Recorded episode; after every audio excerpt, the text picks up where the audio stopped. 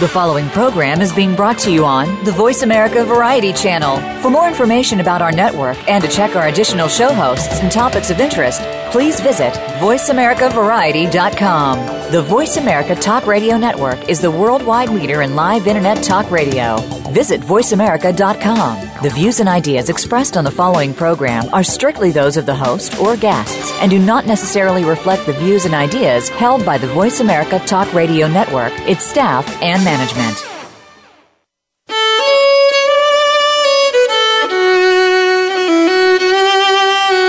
Welcome to Civil War Talk Radio with host Jerry Prokopowicz. Our program covers all aspects of Civil War history, from the battlefields to the home fronts, and features guest experts, plus insight from your host as they discuss the most critical period in American history.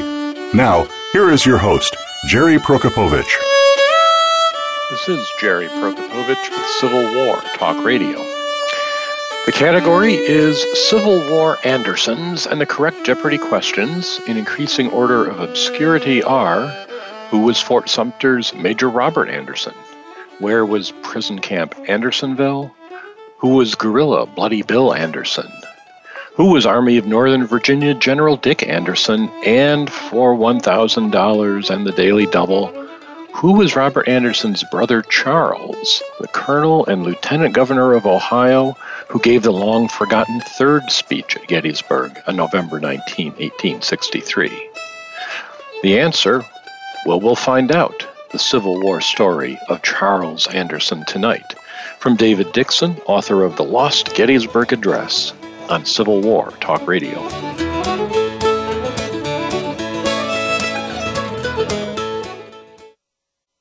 Streaming live, the leader in Internet talk radio, voiceamerica.com.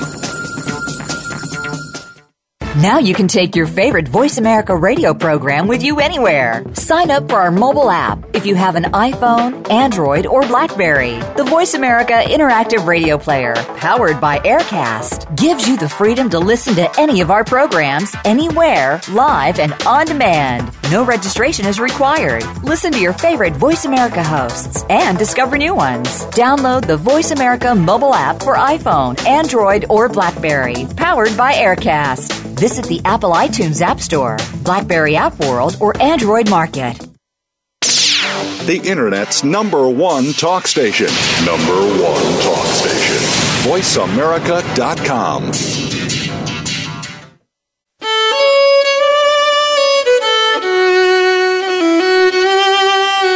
You are listening to Civil War Talk Radio. If you have a question or comment about our program, please send an email to prokopowiczg at ecu.edu. That's P R O K O P O W I C Z G at ecu.edu. Now, back to Civil War Talk Radio. And welcome to Civil War Talk Radio. I'm Jerry Prokopowicz, coming to you from our usual haunt on the third floor of the Brewster Building on the campus of East Carolina University, looking out the window of Office A320 and seeing the deserted, dark courtyard of the Brewster Building, but not speaking for East Carolina University or any other institution or authority, just myself, as our guests will do likewise, as we always do on Civil War Talk Radio, just talking for ourselves. Well, last time I was at this window uh, a couple weeks ago, I had to do a show from home. Last week we were was pointing out the apparent ending of the world. Uh, that did not happen, although yesterday we had a, a storm that raced up the east coast of the United States, and the heart of it passed right over Greenville on the way up to the media centers of New York and Boston, and dumped a huge amount of rain on us. But it was over in 20 minutes. No, no serious harm done. Uh, well, tonight I want to say hello to uh, my friends at the Lifelong Learning Program here in Greenville, part uh, sponsored by East Carolina University, a chance for people to learn something about a subject that interests them. Often uh, the members of the group are retired. They have the time, the curiosity to explore and open their minds. And so uh, I've been agreed to do a program on Abraham Lincoln with the LLP folks. We had our first meeting today. It was very interesting, a lot of good questions from the people attending, a lot of good discussion. I'm looking forward to two more weeks of it. Uh, I'm just happy they let me continue after I opened with the uh, question uh, show of hands here how many of you actually knew Abraham Lincoln? Uh, that was really a, a, not the right thing to say in retrospect, but I, I couldn't resist it. Uh, the, the joke will be on me. I'm not that many, many, many years away from retirement, so uh, it'll come around to haunt me one day. Anyway, uh, no, the people attending were great. We had some wonderful discussion. Look forward to lots more of it uh, next week and the week after. Also, while we're chatting, a reminder uh, one more time that if you think of it, listeners, go to earbud.fm, which is a site sponsored by National Public Radio. Uh, NPR has suddenly discovered the world of podcasting and uh, all the great stuff that is on podcasts. And with the, uh, just as uh, you know, Marx said, capitalists will sell the rope that'll be used to hang them at the revolution. Uh, NPR is busy promoting the podcasts that will render their medium obsolete one day. But in the meantime, uh, go ahead and check out earbud.fm because they're looking for people to tell them about interesting podcasts. And I thought, well, I'll do my civic duty and let them know about Civil War Talk Radio.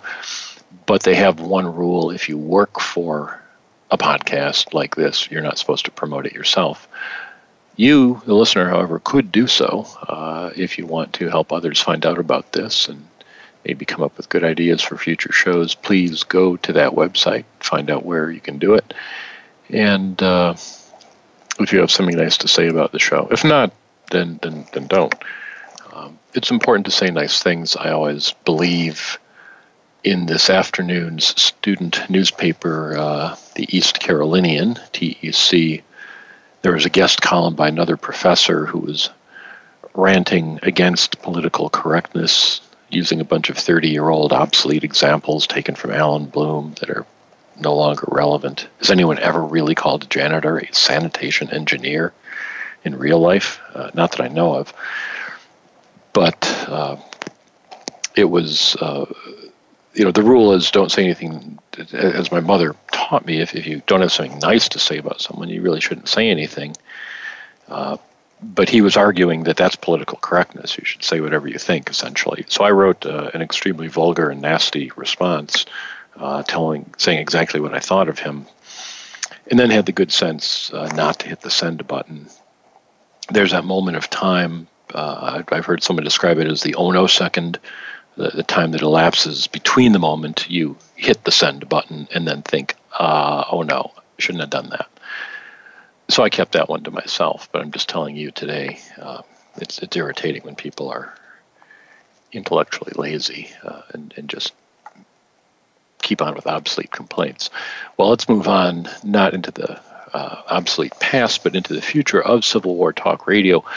Good shows coming up. Uh, a new batch of updates has been sent forth to Mark Gaffney, who keeps us all informed at www.impedimentsofwar.org. Next week, the 23rd of February, we'll have Douglas L. Wilson with us. He's an old friend of the show. Uh, he and Rodney Davis are the masterminds of the Lincoln Studies Center at Knox College uh, in Galesburg, Illinois. And they have just produced uh, another landmark work. Uh, you may well be familiar with their uh, uh, collection of, of, William Herndon's writings, uh, Herndon's Informants, which is the single, by far, single most important published source on the early life of Abraham Lincoln.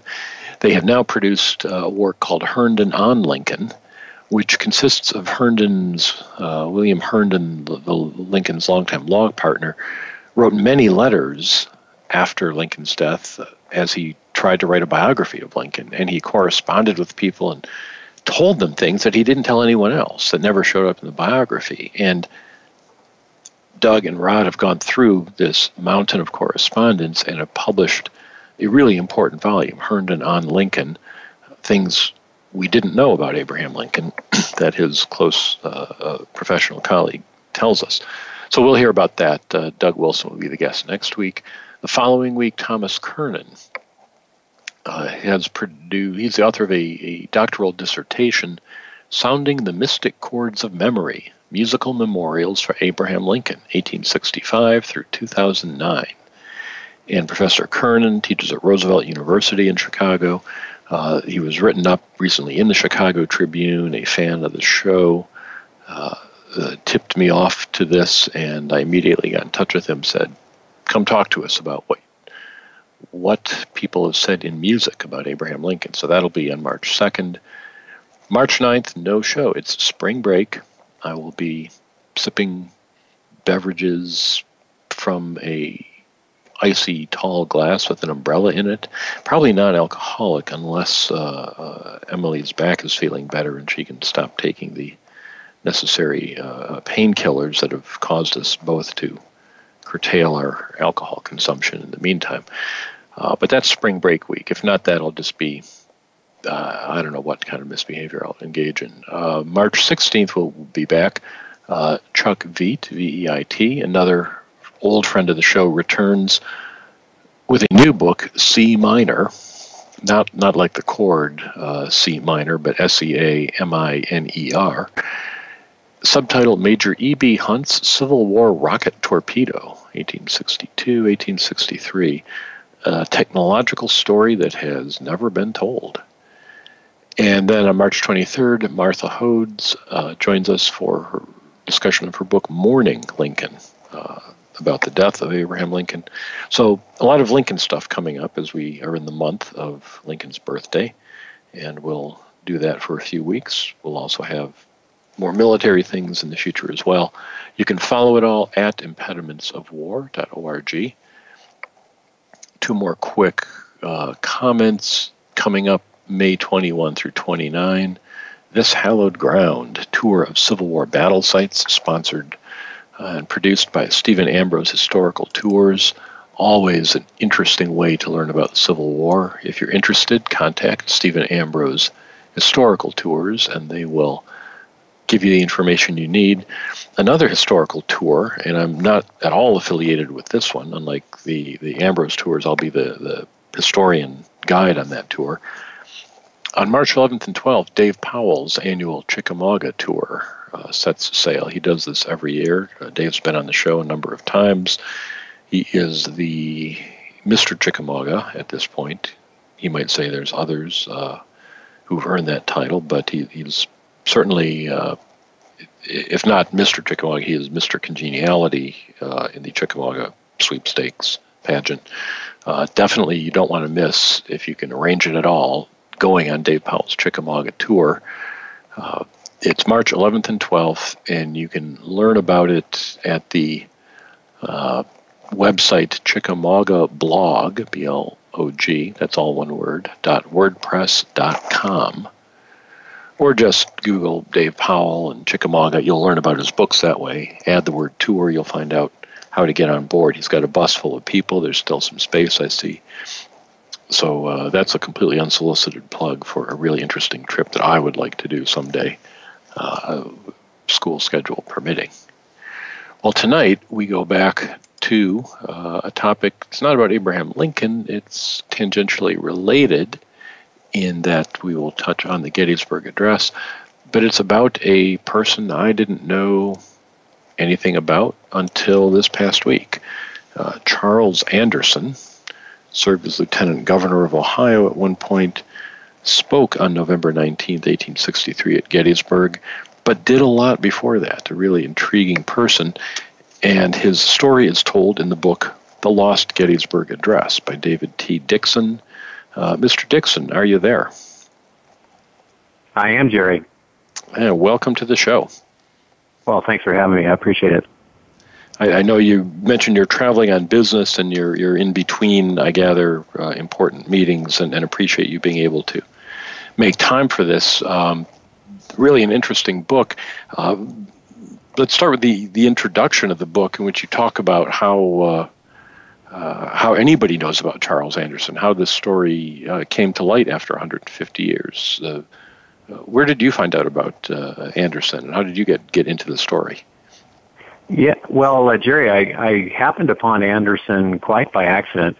I had been publishing a number of articles on um, on free blacks uh, in the Northeast, and uh, Anderson gave quite an unusual speech in 1849, uh, where he proceeded to demolish the concept of uh, white Anglo-Saxon supremacy, and there were very few white intellectuals at, at that time that were taking that position. So I uh, I saw that. I dropped it in my idea file, and a couple of years later, I came back to him and uh, Googled him and found out about this uh, this lost speech, and so that's uh, where I became interested in, in Anderson.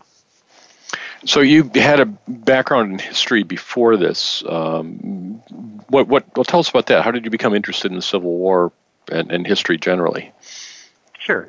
Well, I uh, as you as you tangentially mentioned, I, I've spent uh, 34 years in marketing for Fortune 500 companies, and uh, uh, in my in my 40s, I went back to school to get my master's with the idea that someday I would uh, pursue my my first love, which is history, full time. So, so I I did that.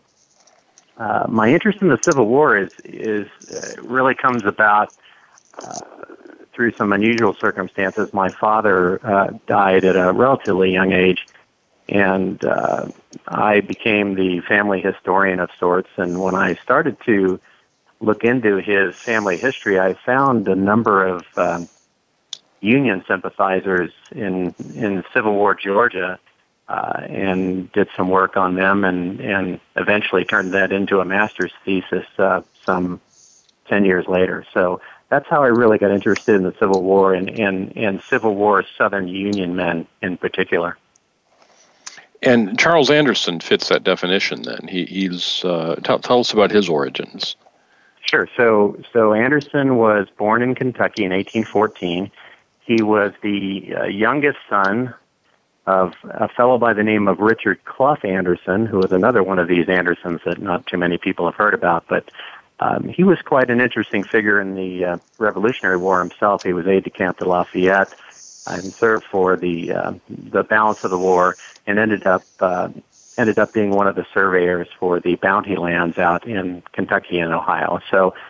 Uh, Charles Anderson, his like I said, his youngest son was born uh, near Louisville, Kentucky, uh, raised on a slave plantation, uh, and like his brother Robert Anderson, who you mentioned uh, in the introduction, Robert Anderson of Fort Sumter fame, uh, he owned slaves at one time. Uh, but because of his family history, he was uh, very much uh, committed to the Union cause. In fact, at one point he said the Union was his only true religion. So uh, he was a lawyer in his early years, but like many attorneys, was was drawn into politics and uh, and had quite an interesting series of adventures uh, uh, in the years leading up to the war and, and during the war itself. Uh, he, uh, I'm interested in talking about those, but what struck me reading about his early life, uh, uh, both in his case and his father's, is was the uh, the sort of Forrest Gump nature of it. They seem to know everybody. I mean, Lafayette shows up, Washington shows up, then later Jefferson Davis is in and out, and Robert E. Lee and Andrew Jackson. I mean, was there anybody they didn't know? It, that was that was really one of the crazy elements of this story. Uh, of course, when I found out about the speech, that was really the hook that that turned the idea at least in my mind, from from a potential article into a book.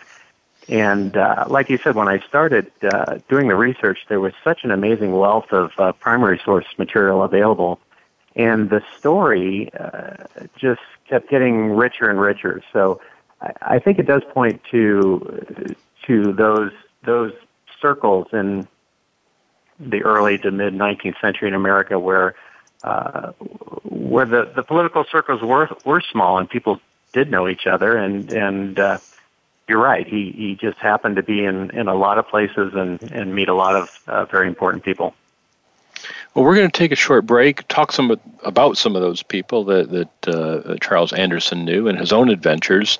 Uh, we'll do that. We're talking today with David T. Dixon, author of The Lost Gettysburg Address. I'm Jerry Prokopowicz. This is Civil War Talk Radio.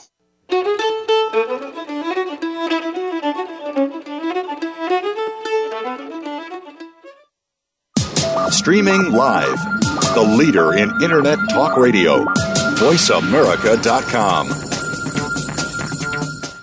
Now you can take your favorite Voice America radio program with you anywhere. Sign up for our mobile app if you have an iPhone, Android, or Blackberry. The Voice America Interactive Radio Player, powered by Aircast, gives you the freedom to listen to any of our programs anywhere, live and on demand. No registration is required. Listen to your favorite Voice America hosts and discover new ones. Download the Voice America mobile app for iPhone, Android, or Blackberry, powered by Aircast. Visit the Apple iTunes App Store, Blackberry App World, or Android Market. The latest business information is made simple with the Voice America Business Network. The professionals in the business world bring you live talk radio shows featuring an array of business topics, strategies for building wealth, sales and marketing, stock trading, investing, and business technology. Voice America business hosts are professionals in their fields and bring to the airwaves weekly business discussions that offer up to date information, advice, and education. The Voice America Business Network. The bottom line in business talk. Stimulating talk gets those synapses in the brain firing really fast. all the time. The number one internet talk station where your opinion counts. VoiceAmerica.com.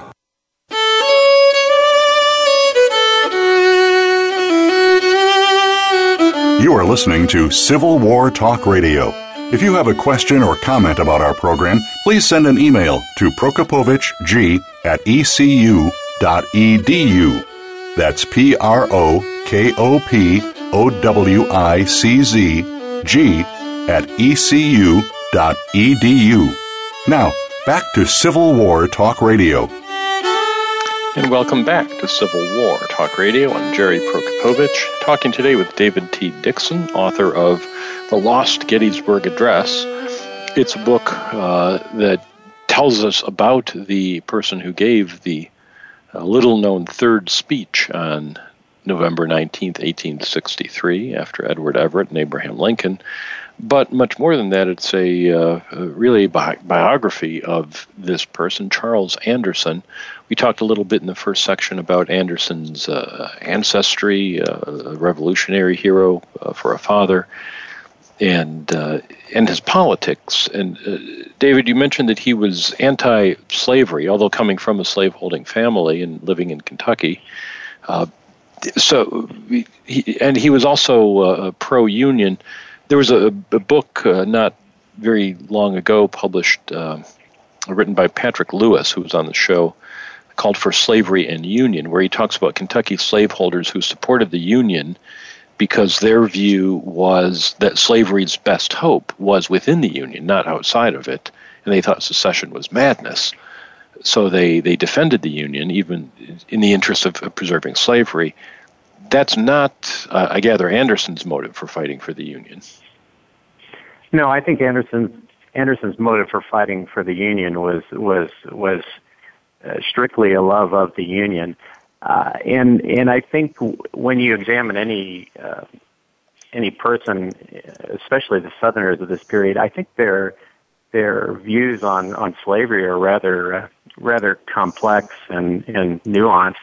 Uh, Anderson was certainly morally opposed to slavery, but not so morally opposed that he didn't uh, hold slaves himself at one point.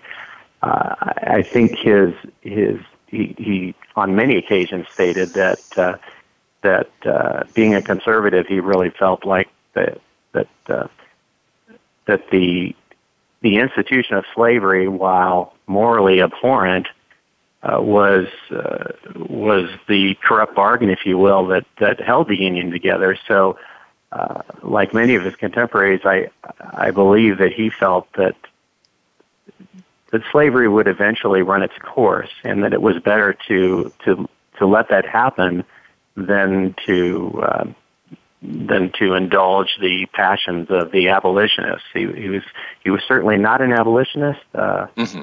but uh, but of course he was also a strong Union supporter. So when the war begins, uh, he's in Texas. How how did he get there, and, and how did he get out?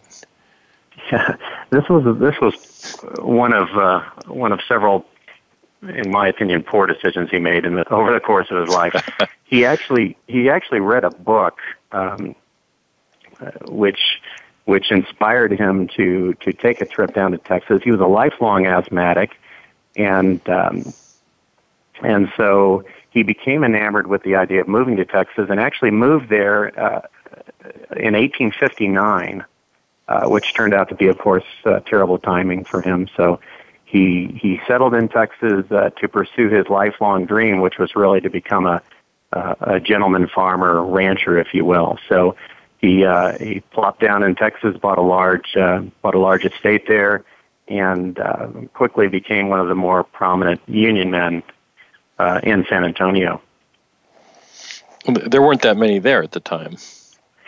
Uh, well, it's interesting. I think, like a lot of southern states, Jerry, uh, if you th- if you go back into Texas history, you find that uh, that uh, Sam Houston was was mm-hmm. uh, elected governor over a secessionist incumbent uh, not too long before Lincoln's election. So I, I think there were a sizable contingent of Union men uh, in San Antonio and in Texas at that time. I'm not sure that that uh, many of them were as uh, committed, uh, uh, unconditional unionists, you might call, as as Anderson. So when push came to shove, of course, uh, as they did all over the South, many of the Union men uh, went along with the Confederacy, but uh, this was certainly not uh, ever a consideration that uh, that Anderson made, despite the fact that he risked losing his uh, his property, endangering his family, and and and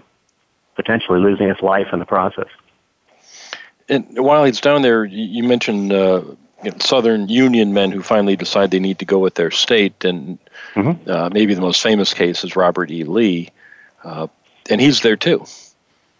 Yeah, it was uh, actually very surprising to me that, uh, uh, as as far as I've read from Freeman's books and some of the other books on Robert E. Lee, apparently, uh, apparently when he when Robert E. Lee confided in Anderson that uh, if Virginia uh, seceded, that he would would go with his state. I believe that was probably the first uh, public indication that Lee made. Uh, in that conversation with Anderson that, that indeed he would uh, he would do that. So uh, so like you said, another Forrest Gump moment for uh, for Mr. Anderson. Yeah, he he. It, it, it, you point out that he makes some bad decisions, so it, it really does copy that that movie in a curious way. He's always mm-hmm. making the wrong choice and showing up somewhere where earth-shaking things are happening, and he's meeting these important people. In this case, uh, Lee deciding what to do and he gets caught up in the uh, in David Twiggs and his uh, shenanigans, or perhaps treason is a more direct word, uh, as he surrenders the U.S. Army in Texas and, and turns it over right. to the secessionists. So at this point, Anderson can't just get on a stagecoach and, and head back north. Uh, how does he get out? Yeah, well, first of all, he, he makes a, a pretty inflammatory speech right after the election of Lincoln at, at a secessionist rally, which he was not on the agenda uh, to be a speaker. So, uh, so he is a marked man. So uh, the Confederacy, of course, passes uh, uh, an act which uh, which allows Union men in the South uh, 90 days to to essentially get out of town or be subject to uh, to arrest or worse. And he he he dithers, for lack of a better term. He he is working with Houston and, and other union leaders to try to come up with some last ditch effort to avert uh, secession. So he probably overstay. He certainly overstays his welcome. And then uh, what happens is they finally allow him to leave. He and his family get a day out of town, and then they're uh, arrested, brought back to San Antonio, and eventually Anderson is thrown in a Confederate military prison while his family is allowed to uh, to leave and eventually make their way down to Brownsville and uh, and out of the country or out of the state. Excuse me.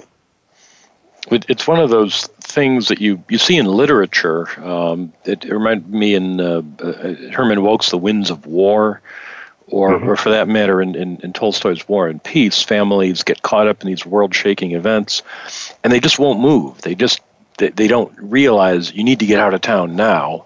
Uh, things are going to get a lot worse. They pe- people caught up in these things can't seem to believe it. And here's a real life example where you just can't make the decision to go until it's almost too late, uh, and, and, he gets pulled back. Uh, right, endangering well, his family in the process too, and and so that that sets up a chain of events, a, a, a rather uh, crazy uh, escape plan with uh, with a bunch of colorful conspirators, and it's uh, it's it's quite the entertaining tale. It it, it is. I'll, I'll, readers will want to get a copy of this book. It is uh, the Lost Gettysburg Address. David T. Dixon is the author, uh, published by B List History. Uh, and let me interrupt the flow of our story and ask you a little bit about that. B List History is also your uh, your online project. Um, what, what, does it mean, and, and what tell us uh, tell us about B List History?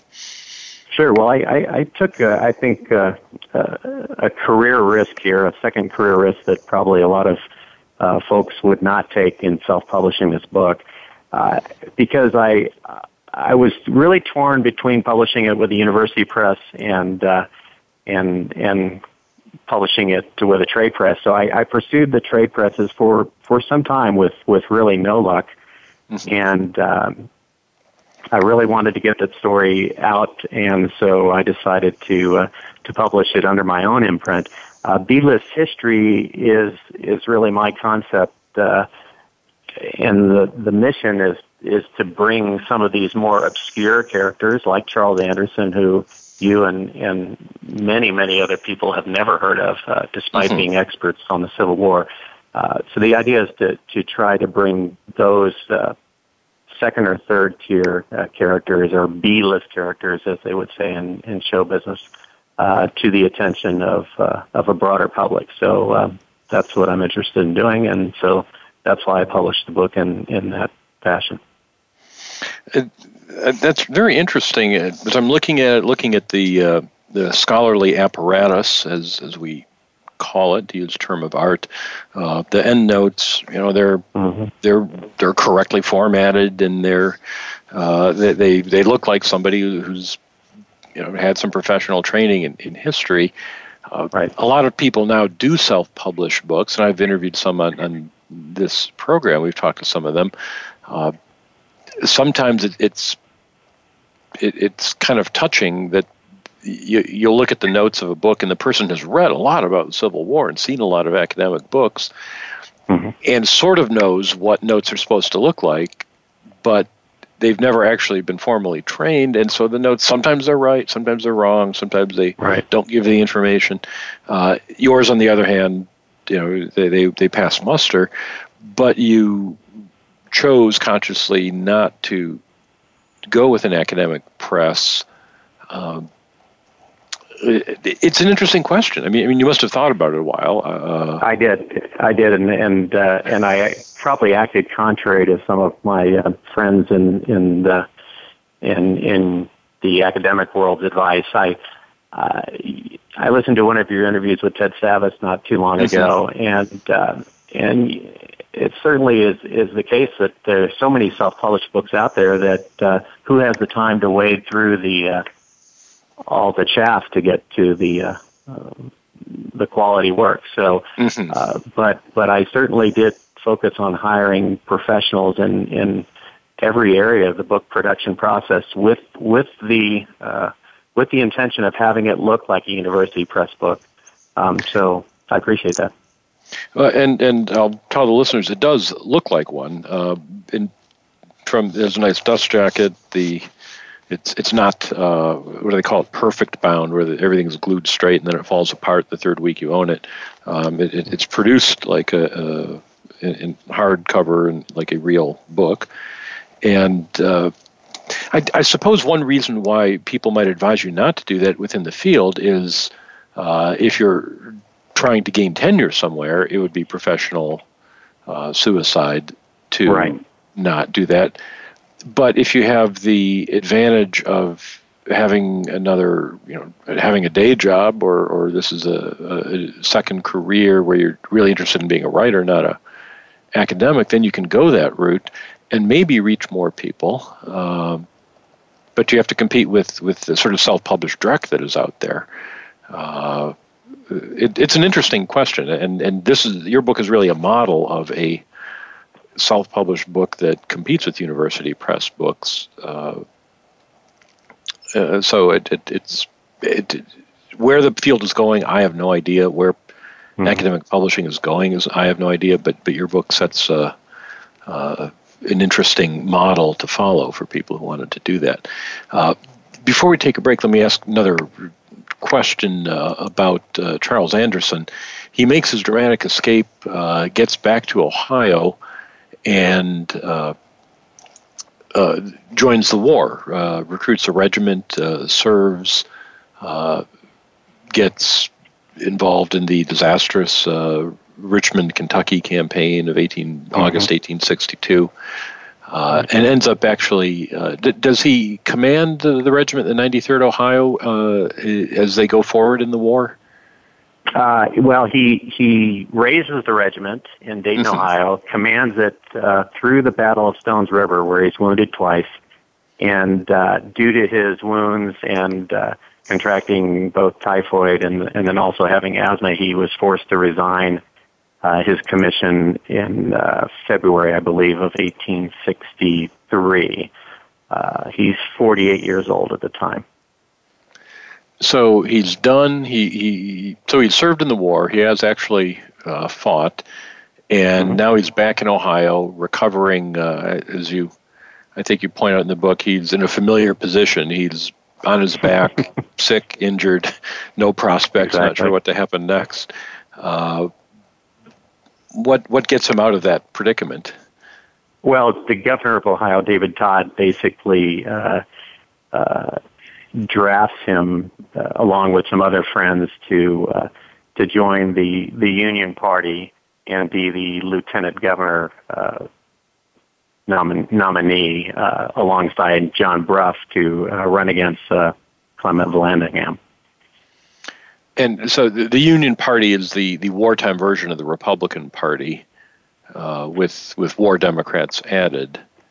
Exactly. But but their opponent, uh, uh, listeners will recognize that name, Clement Vallandigham, the uh, uh, notorious Copperhead, who who gets arrested by, uh, by General Burnside, the luckless General Burnside of Fredericksburg fame, and uh, becomes a martyr for the the anti-Lincoln cause. So we're set up here for the election, the gubernatorial election in Ohio in 1863 uh, Vallandigham, who I, I, believe is exiled, uh, sent to the south, and ends up in Canada, but he's still running for governor. Uh, That's correct.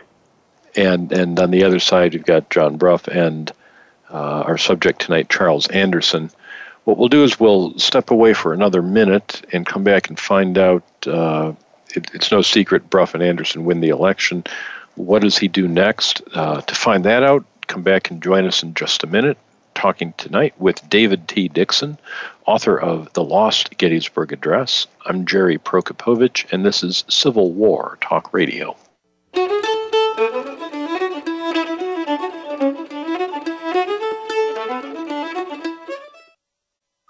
Streaming live, the leader in Internet Talk Radio, VoiceAmerica.com. If you think you've seen online TV before, let us surprise you. VoiceAmerica.tv is online now. The leader in live internet talk radio has done it again. Multiple channels, a state of the art viewing experience, live and on demand programs streaming 24 hours a day. It's exactly what you want, when you want it. VoiceAmerica.tv. From health and wellness to business, sports, and everything in between. Discover our new world. Visit VoiceAmerica.tv now and experience the future of online television. VoiceAmerica.tv. These days, everyone is looking for information on staying young, healthy, and fit. The Voice America Health and Wellness Network is here to help you on your quest to better health and a better you. We talk about everything from diet, fitness, and aging to substance abuse, personal growth, mental health, and much more. Learn from our experts who cover health and wellness from traditional and holistic perspectives. Tune in to the Voice America Health and Wellness Network. Healthy living starts here. Stimulating talk. It gets those synapses in the brain firing really fast. All the time. The number one internet talk station where your opinion counts. VoiceAmerica.com.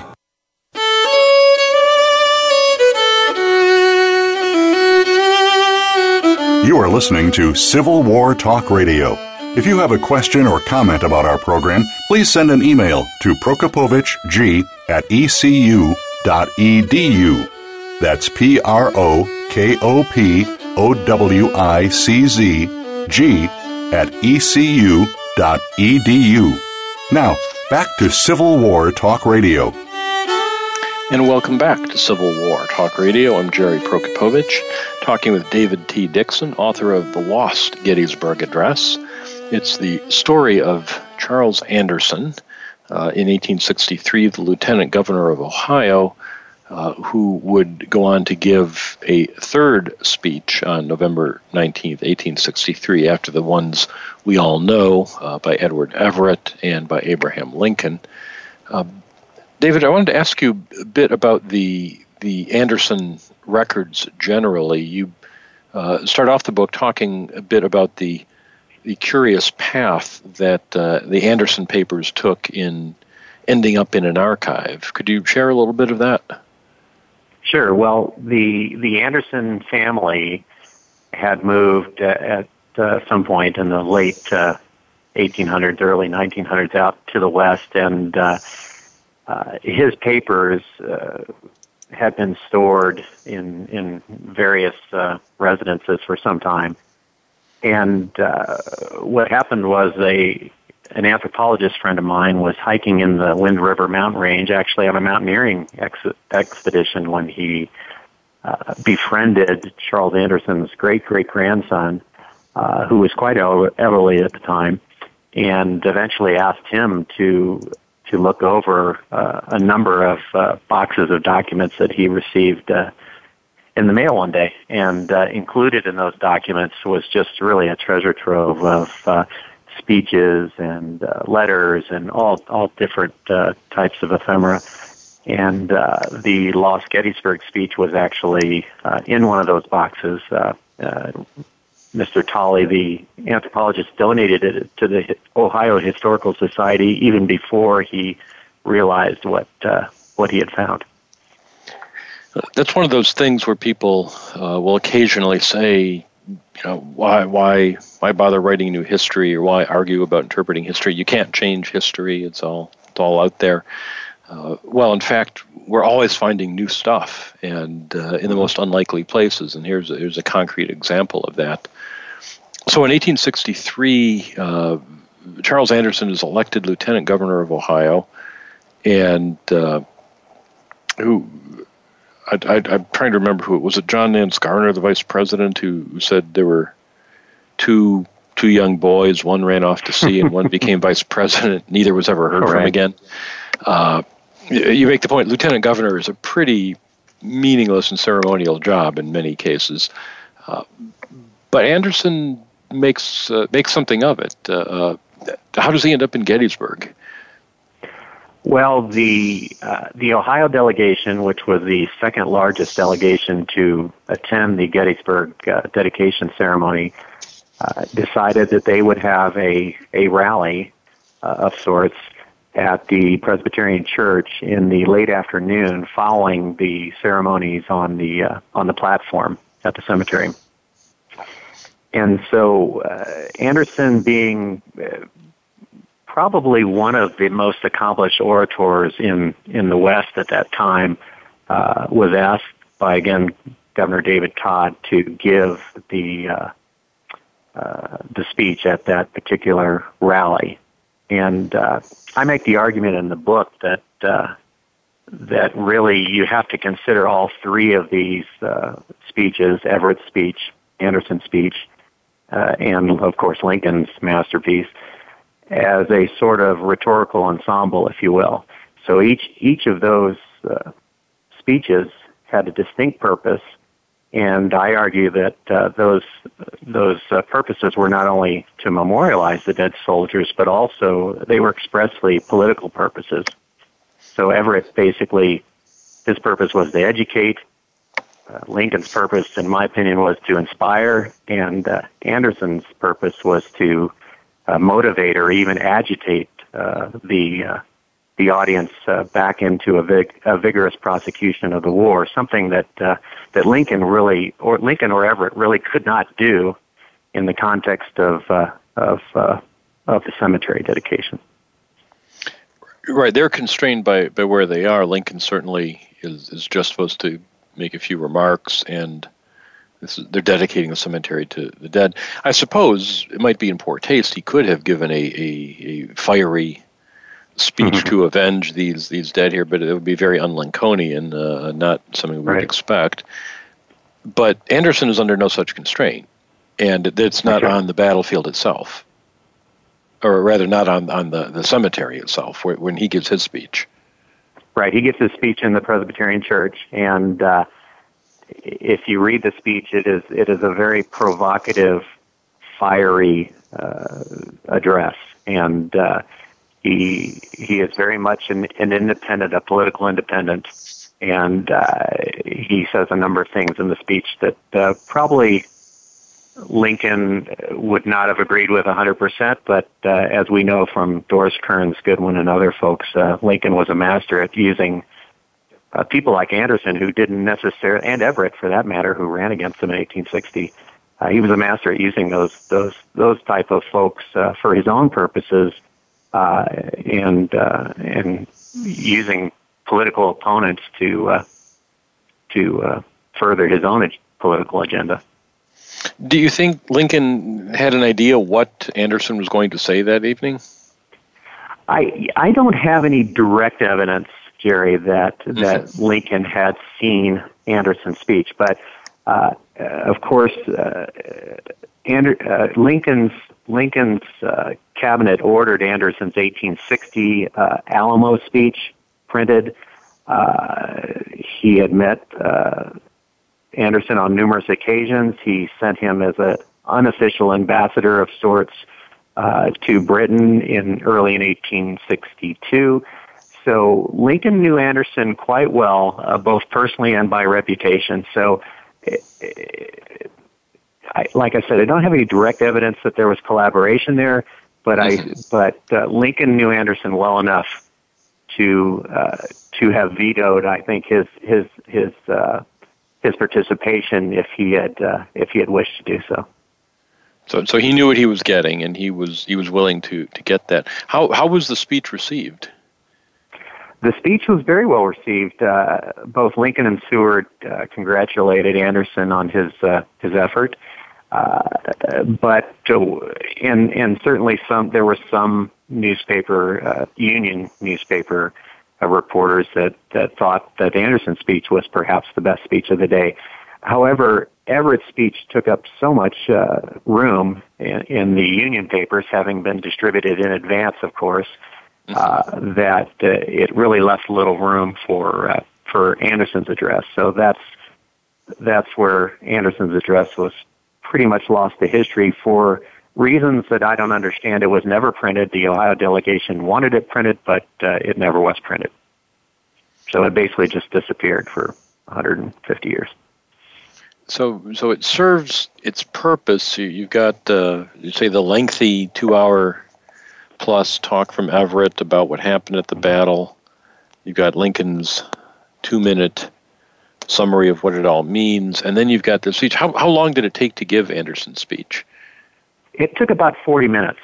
Okay, so it's a substantial talk, and he's he, he's he's firing up the firing up the base, as we would say in an election year. He, he's getting people inspired to continue this fight, it, and he has and he has these credentials. I mean, he's been an anti-slavery uh, uh, speaker, uh, but he's from you know from a border state like Kentucky.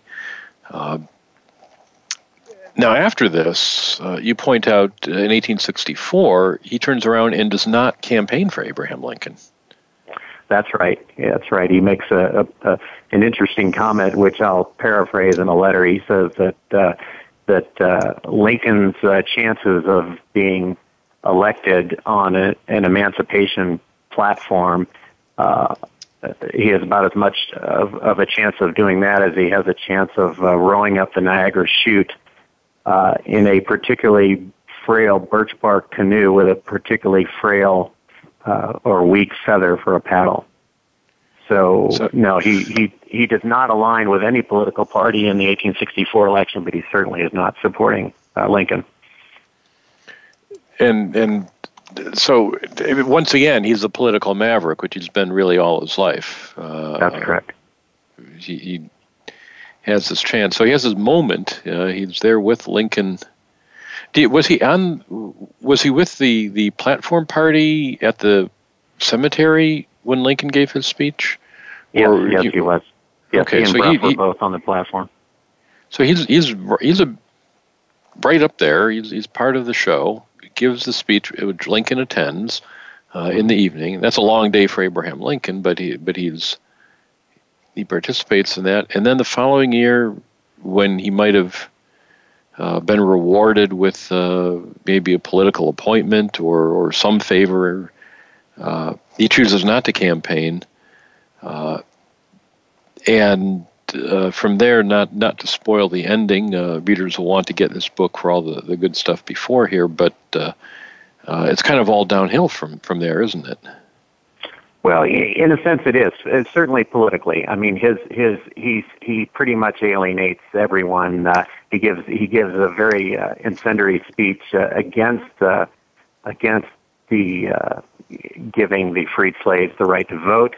Um, and so, in his usual fashion, he's he's taken all of his uh, political stances based on conscience and not on uh, not with with uh, real political considerations, and so uh, so he alienates most of his uh, most of his uh, political friends. Never does get uh, one of the plum ambassadorships that he's uh, that he ends up seeking, uh, and feels he feels he's entitled to uh, based on his support of the union effort. And uh, moves to a quiet retirement in, in Kentucky. He spends the last uh, 30 years of his life really uh, in in quiet retirement in Kentucky. And I found it interesting that he adopts this position in early Reconstruction years against suffrage for the former slaves because you know, as early as the 1840s, he's making these speeches against the notion of some some mythical superiority of the Anglo-Saxon race, which right. is not something that, that other anti-slavery speakers necessarily endorse. You get a lot of very racist, uh, paternalistic commentary. Uh, mm-hmm. I mean, even Lincoln himself says if if the Negro has little, that's not an argument for taking that away from him. Just let him enjoy his little in peace. Uh, don't enslave uh, the the Africans, but it does. But there's very few who want to treat them as equals. And here he is making his argument that, that they that there is no foundation for for uh, racial superiority so he's swimming against the tide there. And now, four years later, when everything has moved and people have seen black soldiers in action and seen the end of slavery, now he's suddenly saying, "Oh, wait a minute, uh, no, no vote for you." What? Well, I think I, I think his point is that, uh, and he makes it pretty clearly in 1849 when he argues against the the myth of Anglo-Saxon supremacy, is that the the slaves are victims of circumstance here, and they have been forced into this condition of ignorance. Uh, they are not really prepared to uh, to enjoy the benefits of full citizenship. They're not informed, and so whereas he he feels like they can, uh, there's no uh, physiological reason why they cannot uh, ascend to a, a higher plane, if you will. Uh, he certainly thinks it would be destabilizing to suddenly uh, uh, bestow the uh, the privilege of full citizenship on newly freed slaves, and uh, and in, in in a certain respect, I, I think there there are some uh, some truth to that. Well, it's not. Uh, you hear people making that argument uh, sincerely and out, of uh, uh, you know a, a real belief uh, based on, on some some factual background. Then you also hear those contemporaries of his who make that argument, and they'll continue to make that argument for another 100, 150 hmm. years. Uh, right. uh, sure, equality is great, just not yet. Just just, just wait a little, you know. And and uh, that argument is not entirely faded away today. Uh, so it's hard to tell quite how to take him when he does that. That's but he he gains credibility given that in 1849 he's arguing against uh, the Anglo-Saxon myth. Well, uh, in in 30 seconds, uh, what's your next project? Well, I'm I'm really focused uh, in this career transition from uh, from business person to historian. I'm really focused on building my platform here. So I, I have a few things that are in the works, but I'm really not ready to uh, to launch uh, into another project until I uh, until I establish some some credibility in the field. So that's what I'm working on right now. Well, listeners, go to www.davidtdixon, all one word, dot com, and you'll learn more about what David's working on. You'll see links to the Lost Gettysburg Address, get a chance to read a little bit of it, and uh, I, I, think you'll find it an interesting story. You'll want to get a copy. Uh, David, it's been great talking to you. Thanks for being on the show. Well, thanks so much, Jerry. I've really enjoyed it. And listeners, thank you as always for listening to Civil War Talk Radio.